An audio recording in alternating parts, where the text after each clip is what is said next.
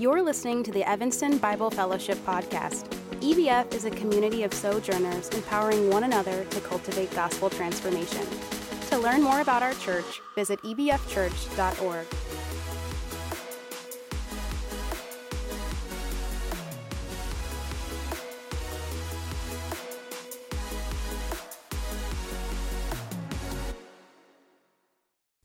This morning's passage is 1 Peter 2 13 to 17.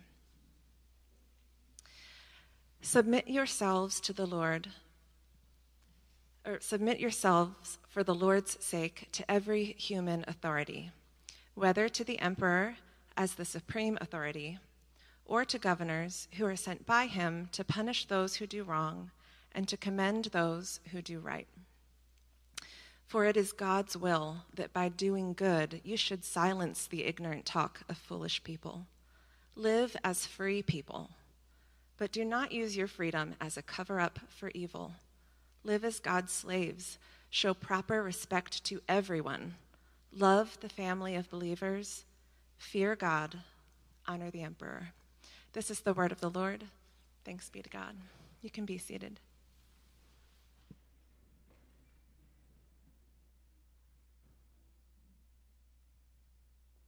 Thank you, Eileen. Good morning, everyone.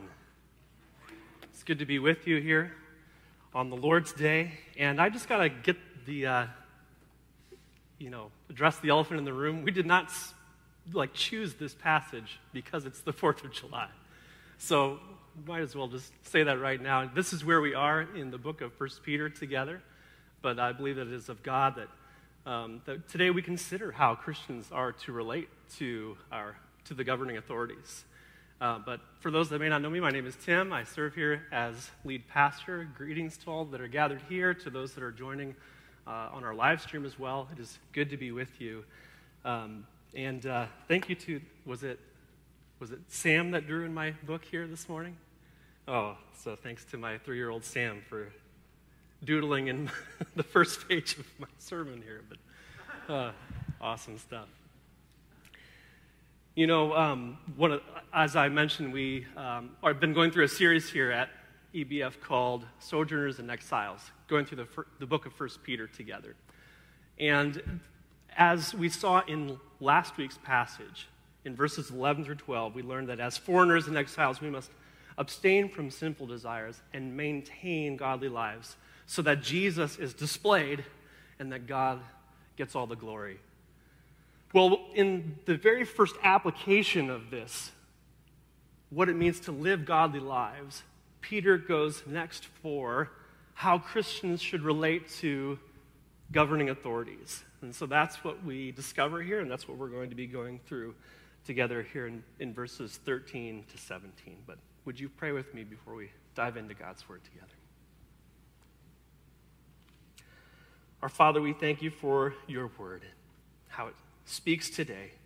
Would you use it, Lord, to challenge us, to motivate us, to help us better grasp the heights and depths of your love for us, Lord, to be reminded of our primary duty, that is of fearing and, and of worshiping you, our great God and King. Would you help us to grapple with what can be a hard word for us to hear? Holy Spirit, would you illumine your word and help us to and lead us into all truth? We pray in Jesus' name. Amen. How should Christians relate to the government? What should Christian engagement look like in the public square? How or what should perhaps our posture be toward governing authorities? at different levels, even. These are age old questions that Christians have wrestled with over the ages and have often answered in very different ways.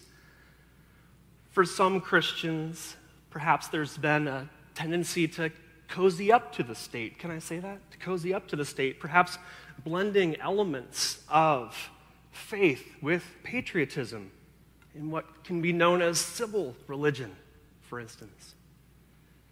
And I think part of that is how a good thing, like patriotism in moderation, the danger is that it can become the ultimate thing, in nothing short, what is nothing short of idolatry.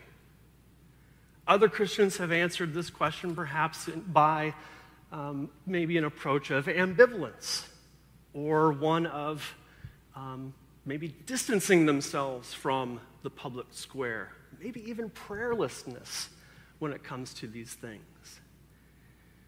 Still, others have perhaps pinned all of their, I shouldn't say all their hope, but pinned what they think the solution is on if we just elect the right leaders. And that becomes almost the extent of their involvement. You know, I've had to come to terms in some ways with my own background, my own upbringing. I don't know um, what your story is necessarily. I'd love to hear more of your story, and I think our ethos communities are a great place to, to share our, the journeys that we've been on. But as it relates to life in the public square, my own life has had some interesting twists and turns. One is, can I just lay this out there? I guess, but uh, one is being a part of a, a Christian school growing up where the Pledge of Allegiance and the pledge to the Christian flag, did you know that that exists? There's a pledge to the Christian flag, were recited together. And that was very formative. Things like that were very formative to me at a younger age. I, when I got into uh, college, I was a political science major. Ja, what, what? That's right. Political science. We got to stick together. There's so many scientists among us. And I married a math teacher, you know, so. And among other things I did, I helped with campaign work. Um, and, uh, you know, mock trial, for instance. Um, that's a whole other story. Anyway. Of course, you know a little bit about my background in terms of, uh, in terms of being in the Army. And uh, one of the things I really wrestled with was um, I'll just share this briefly, but one of the things I really wrestled with was um, coming home and being at my home church. And one of the practices that my home church had was, I think it was even on the 4th of July, it was inviting service members to wear their uniforms and to come up to the front and line the platform and represent the Army, the Navy, the, Air Force, and the Marine Corps. And I came to understand, you know, the heart, part of the sentiment behind that was seeking to, to honor service members. And I thought that that was that that was, uh, that was commendable.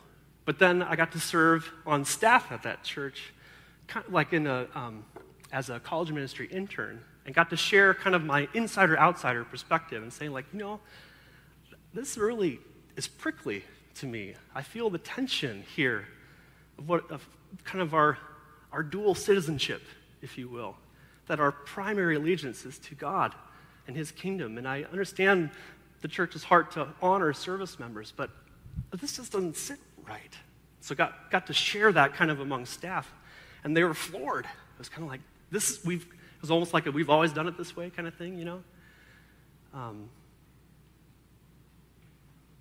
one other thing I might mention in just the, the steps that God has had me in over over the years is really resonating with a recent article by Tim Keller on how historical Christian positions on social issues don't necessarily match up with contemporary political alignments. That had a lot of explanatory power for me. So, those are just a couple things that I share, and maybe perhaps the journey that God has had me on. But I'm curious what your, what your um, journey has been as well. But more importantly, I, my concern is that we ground ourselves in what the Bible has to say about these things. And that is my heart. Today, you know, we're going to address some of these questions. I believe it is crucial that we view our civic engagement through gospel lenses. We're not going to answer all these questions exhaustively this morning, but my heart is that in hearing how first Peter, here in First Peter, how Peter helps us grapple with these things, it will help us as we grapple with what can be a very, a very difficult concept, a very difficult thing to navigate. I have to admit, and you probably sense this even as, as Eileen read the passage, these are some difficult words. And the tendency is to want to perhaps qualify them right off the bat, or to maybe um, to soften the edges somewhat. But my heart is that we will grow in our awareness of what Peter intended among his first century listeners to help us then bridge the gap into the 21st century and what this what the implications are for us today. So I, I know just at the outset, I'm not going to get it all right. I invite your, your prayer, your grace in addressing these matters, at entering into dialogue even, as we recognize that there may be even a spectrum of views represented in our, in our own congregation. But here, even as we're reminded in 1 Peter, we are to love the family of believers. You know, the bottom line is this while our ultimate allegiance is to Christ and his kingdom, how we live in our current socio political setting matters. It matters to God, it matters to our fellow image bearers, and it influences how others view God and Christianity. In our time together this morning, we're going to address how Peter urges Christians to relate to governing authorities. We're going to ask some key questions. And the first is this What is it that Peter gives as his main exhortation? We see that in verse 13. It starts off in this way Submit yourselves, for the Lord's sake, to every human authority. Look back at those verses 11 and 12 that I mentioned earlier. It says this Dear friends, I urge you as foreigners and exiles to abstain from sinful desires, which wage war against your soul Live such good lives among the pagans that, though they accuse you of doing wrong, they may see your good deeds and glorify God on the day he visits us. Followers of Jesus Christ are foreigners and exiles. We have been given new birth from within our particular culture and context, but our primary citizenship now rests in the kingdom of God. Philippians 3:20 reminds us that our citizenship is in heaven, and we eagerly await a Savior from there, the Lord Jesus Christ. Peter wants to show that part of what it means to both abstain from sinful desires and to live godly lives is to submit to governing authorities, submit to human authorities. The word for submit here means to order oneself under, or in this case, to live according to the governmental order. But the phrase to every human authority is actually it could be rendered literally to every human creature. So, even within this context, Peter's clearly talking about those in authority, but it's a reminder that even rulers are merely creatures who have been created by God and exist under his lordship, exist under his rule. This, right off the bat, would have flown in the face of the Roman imperial cult, those who revered Caesar as a god. So, the, first of all, the command is to, to submit to human authorities. But who are the human authorities that Peter is talking about? Well, look on at verses, the rest of verses 13 and 14. Whether to the emperor as the supreme authority or to governors who are sent by him to punish those who do wrong and to commend those who do right. The human authorities that Peter has in mind here are the emperor and his governors. The word here that is emperor is more commonly, it means king. But the king that they would have known essentially at this time was the Roman emperor. And any idea who was most likely the emperor when this was written? Nero. That's right, Nero. Nero reigned from AD 54 to 68. Later, he would lead a terrible persecution against against Christians that would lead even to Peter's death. Peter urges Christians to be subject to human authorities, even one as cruel and tyrannical as Nero. The word translated governors here is used of Pontius Pilate in Matthew 27. It would have included both legates and proconsuls. Legates governed imperial provinces as representatives of the emperor, and then proconsuls governed senatorial provinces. These are representatives that governed, really came to govern what was most of the Roman Empire. So governors were sent by or commissioned by the emperor and were expected to carry out justice. Well, according to Peter, they punish those who do wrong. And this involves not just deterring evil, but carrying out retribution against those who do evil. And in contrast, they praise or reward those who do good and encourage more good behavior. You know, most of us today may not be as familiar with a government praising those who do good It's almost like that, that's what's expe- expected in some ways. I don't know. But the Roman the Romans recognized those who contributed significantly to the community through things like um, statues that were put up or extending certain privileges, as well as commending them in, in other ways too. So, some ways we might see something like that today would be like in the, the presenting of the Presidential Medal of Freedom, in the renaming of a street in someone's honor, or perhaps in a proclamation or a plaque that is designated for them. But while there were many, or there were at least some wealthy benefactors within the church, Peter addresses the entire assembly. And as we're, going, as we're going to see, that includes slaves, that includes women who were most likely married to unbelieving spouses. And his main concern, though, seems to be that all believers should do what is right to be a part of strengthening the social fabric of society, strengthening the social fabric. So now that we've answered who, what about the why? Why should Christians submit? Verse 15 For it is God's will that by doing good you should silence the ignorant talk of foolish people. Peter gives the basis for submitting to human authorities here, but actually, there's a more important sign that's back in verse 13 when we find the phrase, for the Lord's sake. Peter often uses that word Lord to refer to the Lord Jesus Christ. And their submission is not to be a mindless submission or a blind submission or one that is a submission regardless of what it is that is commanded to them. No, they are to obey governing authorities because of their reverence for and submission to the Lord Jesus Christ. And by implication, if there are commands that violate the Lord's will for the Lord's sake, they are to be resisted.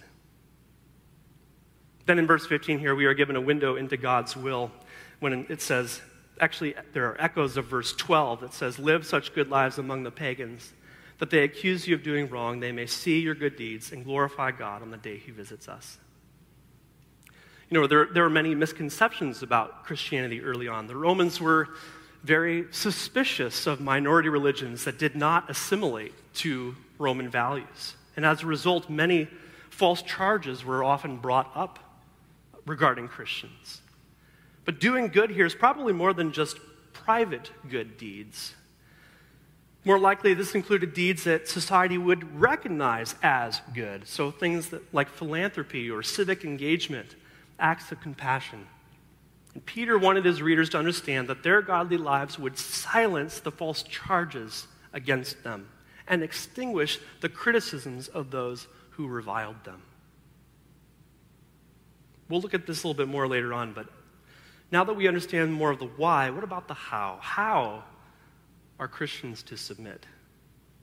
Verse 16 says this Live as free people, but do not use your freedom as a cover up for evil. Live as God's slaves. This verse is closely coupled with that main command there in verse 13. So it almost reads like submit as free people, not abusing your freedom, but as servants of God. Christians are people who are free. Scripture outlines the great freedoms Christians have freedom from the impossible demands of being perfect, freedom from guilt and shame, freedom from the destructive power of sin. But that doesn't mean we are free to do whatever we want. And that's what I believe Peter is getting at here. Freedom in Scripture is not a license to sin, but a devotion to God. Peter's concern was that the believers not use their freedom, their freedom from human authorities, as an excuse to live in, in, in anarchy or chaos. That would only hurt the church, especially in its infant stage as a church, and give more people reason to undermine it or reason to persecute it.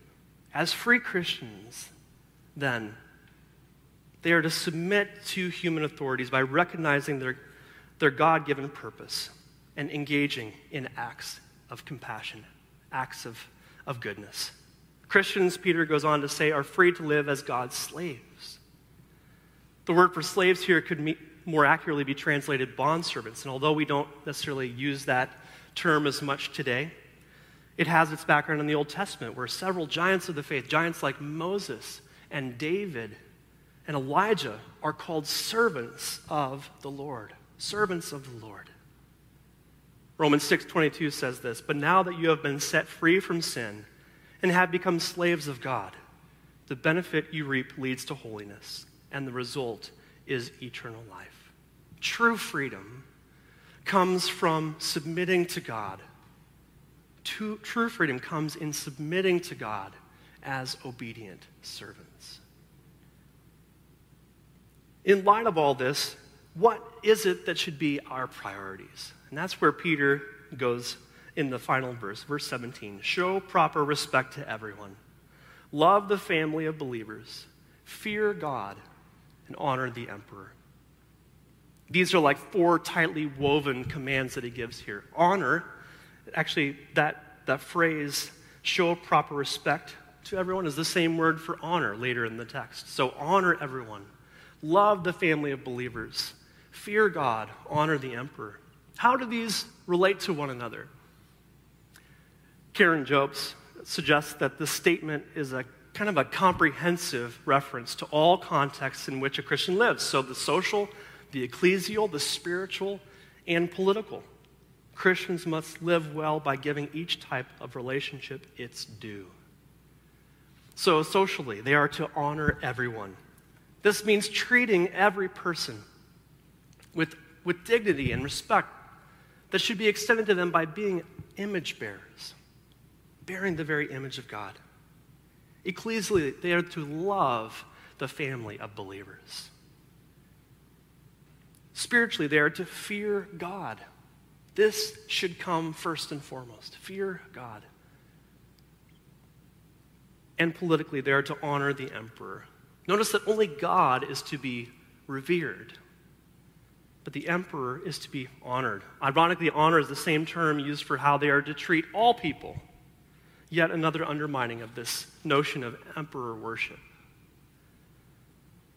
here's a big, the big question I think for us to wrestle with today is how then can Christians apply this text? What does this mean, especially navigating the challenge of moving from the first century context into the 21st?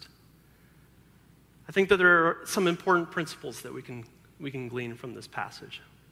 First of all, is that part of living godly lives includes how we relate to governing authorities. Second, the call to submit is not based on the authority of the office or the charisma of a leader, but for the sake of the Lord Jesus Christ. This extends to various levels of government.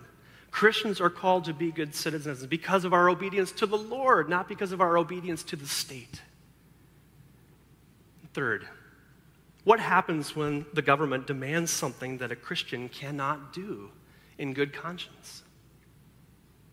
Submitting does not mean obeying, even if we are told to do something sinful. And there are solid biblical examples that resonate with this. In the book of Exodus, for instance, we're given that story of how Pharaoh ordered the Hebrew midwives to kill baby boys, but let the baby girls live. And in Exodus 1:17 it says the midwives however feared God. Interesting. They feared God and did not do what the king of Egypt had told them to do. They let the boys live. They understood that the duty to preserve innocent human life trumped Pharaoh's command.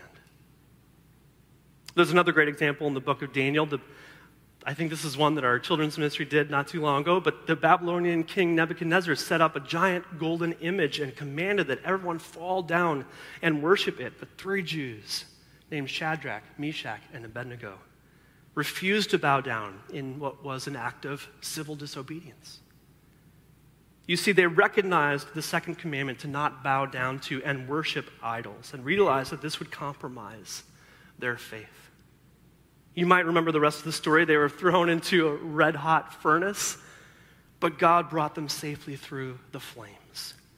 And the king came to recognize the power of the one true God. Peter, Peter himself, was commanded by the religious leaders not to speak and to teach in Jesus' name. And how did he respond? What does he say? In Acts 5:29, we must obey God rather than human beings. We must obey God rather than human beings. And a couple verses later, in Acts 5:41, the apostles left the Sanhedrin rejoicing because they had been counted worthy of suffering disgrace for the name. These verses here in 1 Peter should not be used to justify oppression or to undermine people being treated as they should. People should be treated with dignity and respect. When something comes into conflict with our beliefs, we must be willing to go with our primary allegiance, and that is God. God and His kingdom. This takes, admittedly, this takes a great deal of wisdom, and only God can supply the wisdom that we need. Fourth, and coupled with this, is that we are not to take matters into our own hands. Remember that the purpose of civil government is to punish those who do wrong and to commend those who do right. The government is expected to uphold the law and carry out justice when needed. This is not the duty.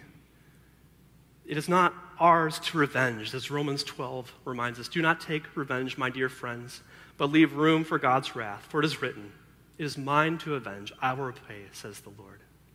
But when governments fail to punish those who do wrong, they disobey their God given purpose to keep governments on the right track. Christians, yes, we should pray for the government. We should use the available means to us to, to bring about accountability. Remember Peter's own shift in his life, Peter's own shift from pulling out the sword in an act of sedition and cutting off the ear of the guard, even as Jesus was arrested. And Peter himself moves from that to sheathing the sword sheathing the sword, putting the sword away.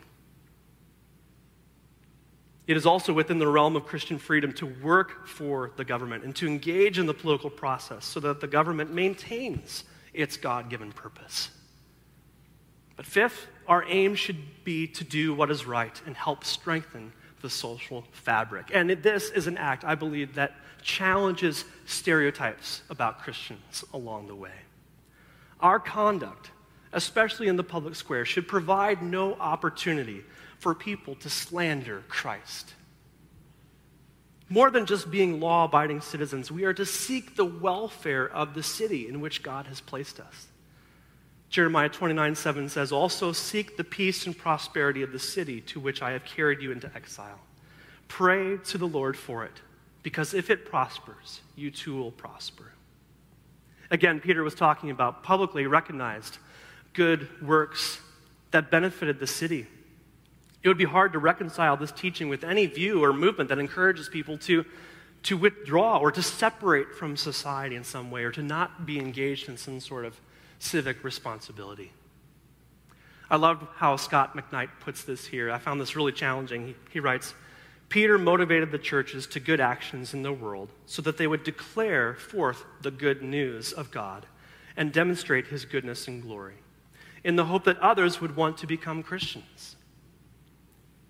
He did not exhort them to do good for some altruistic motive. Far too often, Christians are involved, or at least get involved, to protect their own investments or to accumulate more power for themselves. These are not worthy motives for those of us who claim to follow Jesus Christ and the pattern of the apostles. End quote. Our aim should be to do what is right and to help strengthen the fabric of society. So challenging stereotypes of Christians along the way. Sixth, live as free people. Live as free people. Remember the greater freedom that we have in Christ. We are free because we have been redeemed. But this should not be an excuse for chaos. Submission to the Lord comes first. The state's authority is only secondary. Seventh, maintain the right priorities. Fear God. Love the family of believers. Honor everyone and honor the emperor. Fear God. This comes first. Again, as I mentioned, this is our ultimate allegiance. And He alone is to be revered as holy, He alone is to be worshiped. Yet we are called also to love the family of believers. This is something we need to be reminded of again and again, especially when we have been in what seems like such a season of lack of love for one another within the body. and within the greater church. We have failed to treat one another as what Peter says here as a family of believers. You know, we can get so embroiled in politics that we treat Christians that we don't agree with really as enemies. But we have infinitely more in common with sisters and brothers on the opposite end of the political spectrum than we do with non believers that we might line up with politically. We must not give up on family. We must not walk away. Love the family of believers, and yes, honor everyone. Everyone should be extended dignity and worth. Everyone has been made uniquely in the image of God. There are no exceptions to that. That includes those of the other party. That includes, you know, maybe one thing I might mention here is just how much this, you know, these past several years we've seen so much just nastiness and demonizing of people. We should be known as believers of Jesus Christ for our respect and our even handedness when it comes to our engagement in the public square. We ought to be known for our respect even when we disagree. Christians should be courteous and respectful to all people. We need to remember this, especially in dealing with those that we might not fully agree with. Chris Gonicon writes this the definition of what constitutes proper respect will vary from culture to culture and from situation to situation. The principle we need to remember is that our goal is not to antagonize those who despise Christians, but to draw them to Christ. To draw them to Christ. Fear God, love the family of believers, honor everyone, and honor our leaders. Remember that they're only human. Don't fear them, only God. But yes, respect them, even when we disagree. A couple biblical examples of that. Exodus 22, 28 says, Do not blaspheme God or curse the ruler of your people. Romans 13, 7 says, Give respect and honor to whom it is owed.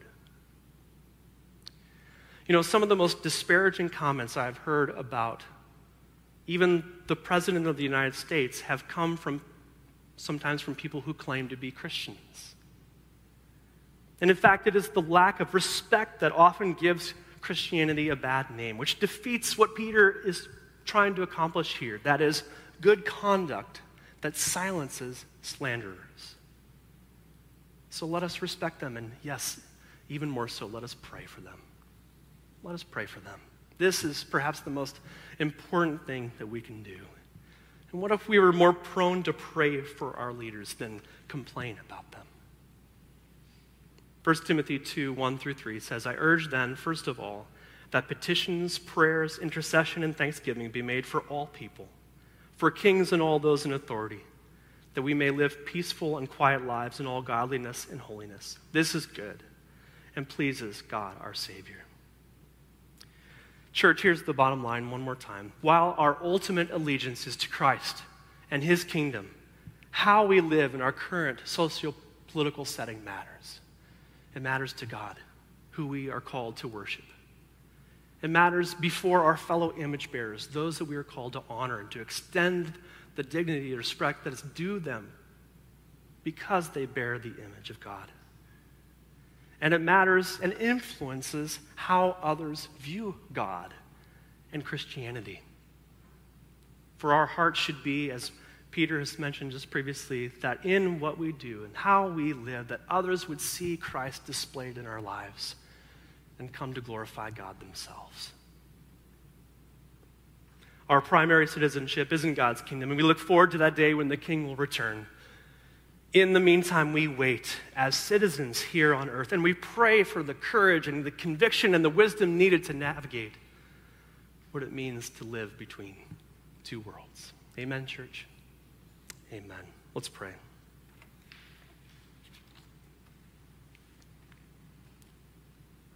Our Father, we thank you for the truth of your word. And we thank you, Lord, that we can gather here freely this morning to worship you and to hear from your word.